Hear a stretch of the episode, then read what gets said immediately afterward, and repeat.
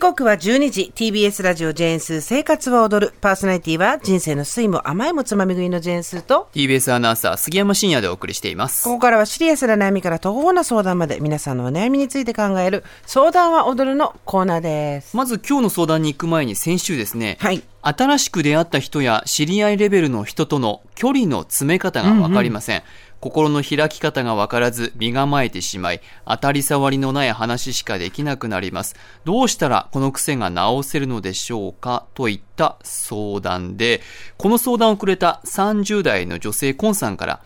お返事のメールいただきましたので、ねはいありがとうございますご紹介したいと思いますまずスーさんの回答ですねはい。えっ、と、人脈作りを仕事のためにしようとしてるのに、友達作りと同じ感覚だから胸が痛んだり、こんがらがったりするんだよと。人脈と友人は別、自分を責めないで、人脈なのか友達なのか、まずそこから整理しましょうという話をしました。はい。では、お返事ご紹介いたしましょう。スーさん、杉山さん、こんにちは。この度は相談を取り上げていただきありがとうございましたこ。ちらこそ。リアルタイムでも聞いていましたし、ポッドキャストでも反数するように何度も聞きました。誰にも話せない、もやもやしたものを聞いていただき、とても嬉しかったです。リスナーさんからの勇気づけられるメールもありがとうございました。自分の中で整理しきれず、混沌と悩んでいた部分を、スーさんにビシッと交通整理していただいたと、いいただき、本当にすっきりとしました。友人作りではなく人脈作りをしようとしているということにも自分では気がついていなかったのです。スーさんのおっしゃる通り、その二つが自分の中で混ぜこぜになっていたなと思います。主客の逆転という言葉も響きました。今回の相談に限らず、自分はそれをしてしまっていることが多いなと思いました。でも今後は自分が楽しいと感じることを大切にしていこうと思います。人の目をつい気にしてしまいがちな自分ですが、自分主体で人間関係を取捨選択できるようにしていこうと思います。仕事関係の人脈作りでは、心なんか開かなくて大丈夫。楽しいと思わなくて大丈夫という言葉に楽な気持ちになりました。これからは少しだけ肩の力を抜いて人とコミュニケーションが取れるような気がします。本当にありがとうございました。今後も楽しみにしています。はい、ありがとうございます。こうやって相談者さんからね、お返事いただくこと多いんですけど、ご紹介できるのは本当一部ですが、嬉しいですね。嬉しいですねねえうんあの、そうなんです。苦手なこととか、どうしてもこれを、が欲しいとかなると、自分が選ぶ側なのに、相手に選ばれるなきゃっていう風になって主客が逆転しちゃうんですけど、そうするとね、あの、自分が望まないことになったり、方向に進んでしまったりすることもあるんで気をつけてくださいっていうことも話しました。さあ、それでは今日行きましょうか。はい。今日が通算2330件目のお悩みですね。ラジオネーム、チワワちゃん。25歳女性からの相談です。スーさん、杉山さん、こんにちは。こんにちは。いつも楽しく拝聴しています。ありがとうございます。今日は付き合って半年になる4つ年上の同業者の彼氏のことについて相談させてください。はい私は現在フリーランスとして作品を作る仕事をしていて、彼氏はいわゆる私の編集者のようなポジションにいます。うん。仕事絡みで仲良くなり、お付き合いをするに至りました。彼の聡明なところや話の面白さ、優しいところが大好きで、人生で初めて結婚を意識した相手でもあります。かっこ来年をめどに同性の話も出ています。はい。そんな彼氏に一つ気になるところがあります。それは、会社だからこそできる大きな仕事を自分の力によるものだと勘違いしている点です。うん。彼氏の会社はいわゆる業界人との強いコネクションがある仕事で、世間的に見ても派手だと思います。もちろん彼がクライアントなので、私も仕事の一環として現場で一緒になることもあるのですが、あくまで私はフリーなので一線を引いています。はい。彼の仕事は激務で土曜日も日曜日も馬車馬のように働いている点は偉いなと思うのですが、転職は同業の競合からのスカウトじゃないとしたくない。〇〇の現場には面白い、話したいと思える人がいない。俺の会社には話したい人がたくさんいるんだよね。などの発言を聞くと、あなた自身の価値ではなく、会社を通して得た仕事なのに、なんでそんなに自信があるんだろう、と思ってしまいます。彼ももともとはフリーランスだったことから、いわゆる大手志向に偏っているわけではないのですが、なんだかなぁともやもやします。個人的なイメージで申し訳ないのですが、20代後半の男性は自分の価値イコール仕事に結びつきやすいイメージがあって、彼のこの思考もその一環なのかなとも思っていますが、同業ということもあって大きな仕事を自慢されると少しイラッとします。その他の部分は大好きなので、私が広い心で受け止めるべきなのでしょうか。もし彼と衝突せずに、このモヤモヤをうまく伝える方法があれば、ご教示いただけますと幸いです。よろしくお願いします。はい。チワワちゃんは今25歳。はい。ということで、えー、4つ年上ってことは29歳なんですね、彼が。ええ、20代後半の男性は自分の価値イコール仕事に結びつきやすいイメージがあるということなんですけども、えー、個人的にはこれは終わりの始まりと申しますが、ここから多分40半ばぐらいまでは、そういう価値観になる男性は多いと思いますし、これを男性自身の個人の問題として責めるよりは、えー、幸せの選択肢、成功の選択肢っていうのが仕事で形を作るっていうことしかバリエーションがない性別のジェンダーロールとしてのところの圧だと思うんで、まああんまりそこは急遽責めんなやという気もしなくもないですね。うん、他に男性が自分自身の人生を肯定したりとか、あとは価値を信じられたりっていう行為が他にあれば、そっちに分散することもあり得ると思うんですけど、で、45ぐらいで物理的に体力がなくなってって、うん、みんなのおかげみたいになっていく人もいれば、そのままこう、なんていうんですかね、まあ、バッドテンションになっていくっていうか、こう、悪い勘違いになっていったりする場合もございますけれども、うん、29歳仕事を始めて何年か分かりませんけど、まあ10年未満でしょうっていうところで、今、フリーランスから大手の会社に転職が成功して、えー、会社の中の人たちが楽しいっていうところでは、えー、ちょいちょいこういう鼻っ柱の強いというかですね、いきすかん発言をするようになってしまうこと自体がいいか悪いかは別として、まあ、そうでしょうねという感じはありますね。うん、そうなってしまう人もいるかっていうところですそうですね、うん、あとその会社だからこそできる大きな仕事を自分の力によるものだと勘違いしていると書いてあるんですけれども、えー、大きな仕事を自慢されると少しイラッとしますっていう言葉で後半受けていてつまり大きい仕事をしてるけど、それあなた個人の実力じゃないからね、会社の名前と看板でやらせてもらってるんだからねっていうことですよね。すごくシンプルに、この話をキュッとまとめると。はいだからその、それ以外のことって多分ないと思うんですよ、この話。うん、で、なんでそんなに自信があるんだろうって書いてあるんですけど、そもそもフリーランスからどういう経緯かわかんないけど、大手の会社に、えー、入ったんだとしたらですね、えー、まあ、自分の自信というのはつくんじゃないの？っていう、あ、大手というか会社、彼の会社はいわゆる業界人との強いコネクションがある仕事で、世間的に見ても派手だと思いますっていうことで言うと、まあそうな、フリーランスからそこに入れて、大きい仕事に関われているんだったら、29歳そういう感じにはなっちゃう。でもまあ、ねえっていう気もしなくもないですけどね。うん、あの、年齢で全てが区切れるわけではありませんが、社会に出てから何年っていう意味では、ある程度傾向ってあると思うんですよ。はい。そのそれぞれの個人の資質とは別にね。で、そう考えたときに、大体これぐらいの年齢の時は生きるとか、生きるっていうのはあの、生き死にの方じゃなくて、生きってるの方ですね。うん、ちょっとえばったり、しずっていう人もいれば、うん、そうじゃない人もいますけど、これぐらいの時期そうなりがちだし、自分の彼女にちょっと強いとこ見せたいみたいな、そういう感じもあるんじゃないのかなと思うんですけど、まあ、ここ、同業って、クライアントということは、つまり仕事をいただく側だから、うん、まあ自分のクライ、自分の直接のクライアントと重なるところもあったりとか、いろいろこう複雑ですよね。うん、あとやっぱこう仕事をもらう側だ、なので、相談者さんのチワちゃんは、くさーって思いもなきにしもあらずでしょうし、うんまあこれすごい、えげつない話ですけど、はい彼と衝突せずにモヤモヤをうまく伝えるなんていうね、都合のいい方法はないですよ。ない。はい。同業者と付き合うってそういうことですから、あ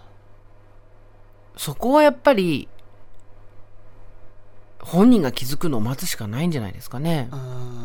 例えば杉山さんが、ーはい。えっ、と、彼女ができました。えー他局のアナウンサーです。で、こういう仕事をやりたいんだとか、これはやりたくないとか、どうして私にこういうの回してくるんだと、他にもいるのにみたいな、とか、までもし転職するとしても、もうフリーランスだとしてもこういうの、いう事務所じゃなきゃ嫌だみたいなこと言ってるのを聞いたら、多分、この、チワワちゃんの彼、パートナーの人と同じことじゃないですか、言ってるのは。うんだけど、チワワちゃんのパートナーの人が言ってるのと同じ内容よりも、自分の同業の人が言ってる方がイラッとポイントはすごい上がると思うんですよね。確かにそうですね。中身を知ってるからこそよりイラッとポイント上がってしまうかもしれませんね。そうなんですよ。だからもう同業と付き合った時点で、ここはあきある程度は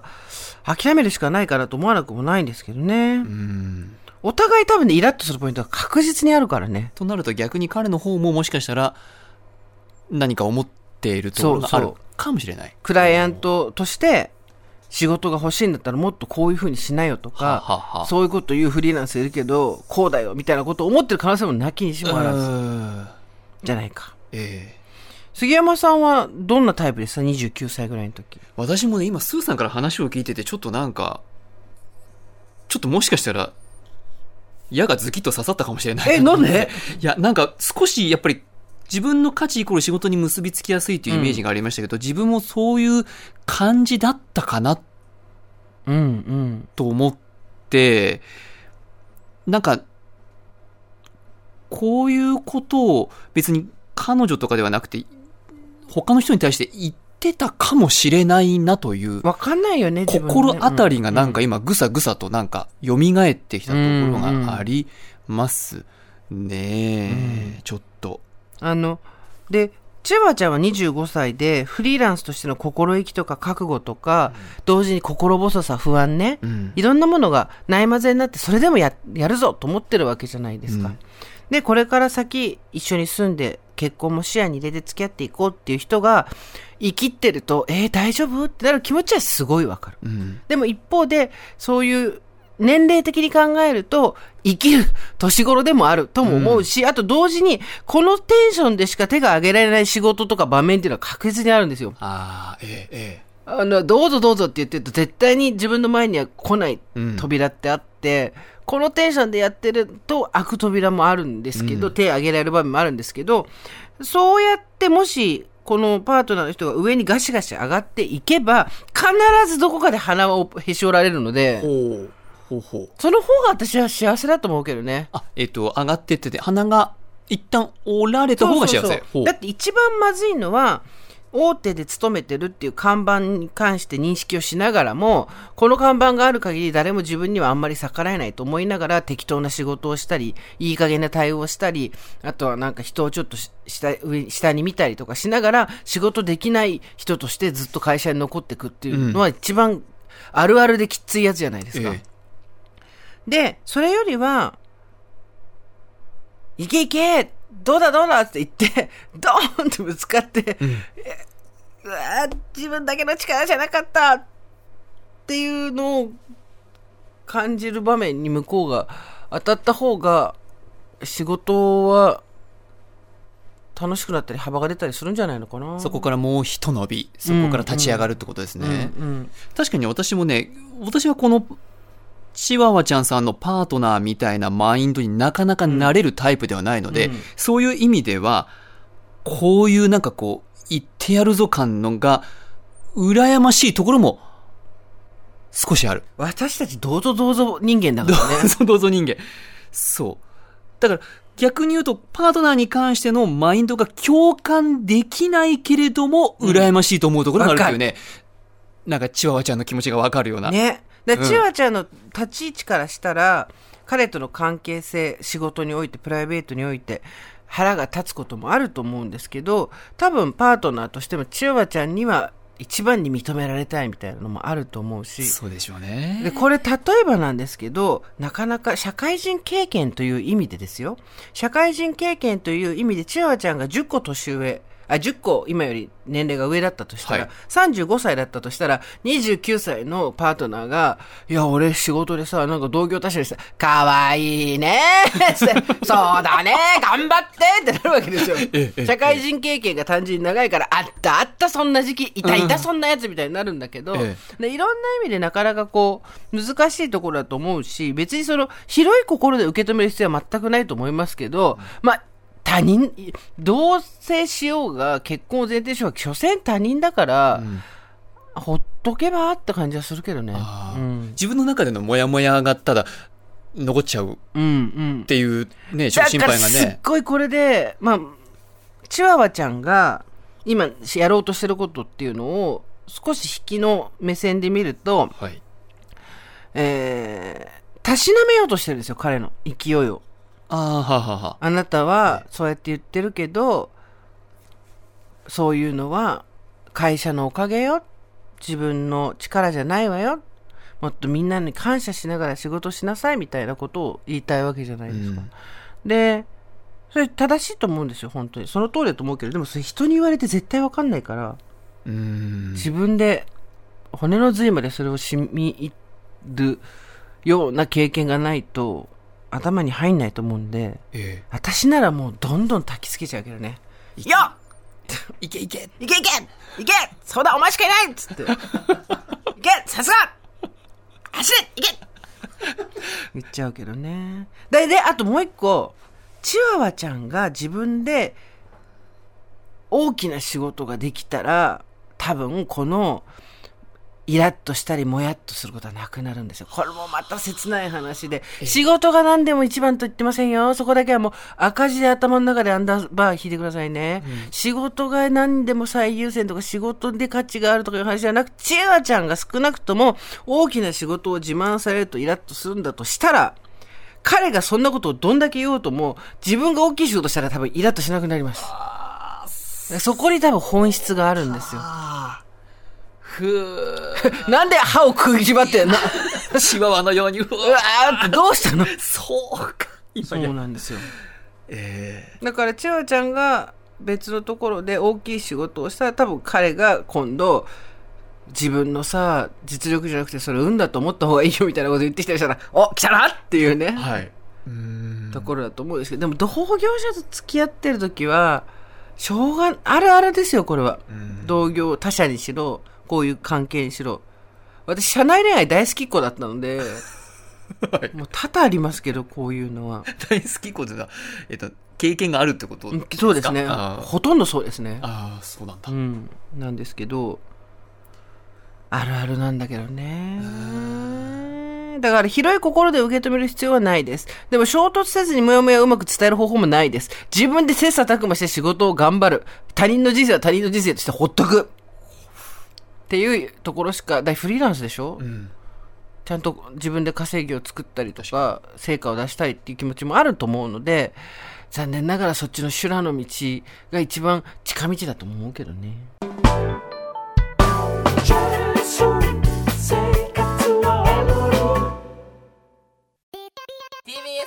ポッドキャストで配信中。ゼロプリラジオ。聞くことできる。パーソナリティは LGBTQ ハーフプラスサイズなどめちゃくちゃ個性的な4人組クリエイターユニット。午前0時のプリンセスです。ゼロプリラジオ。もう好きなもん食べな。好きなの何でも鍋に入れたら鍋なんだから。マクド鍋に入れちゃおう。そしたら全部鍋。おならが出ちゃったことを何て言いますか？プリグランスバズーカにおしゃれではないよ。ゼロプリラジオ。笑ってるやんこんな感じになります笑い方海賊になります。おうち最後にこの CM 聞いてるみんなに一言。お前。お前。え？なんで言っ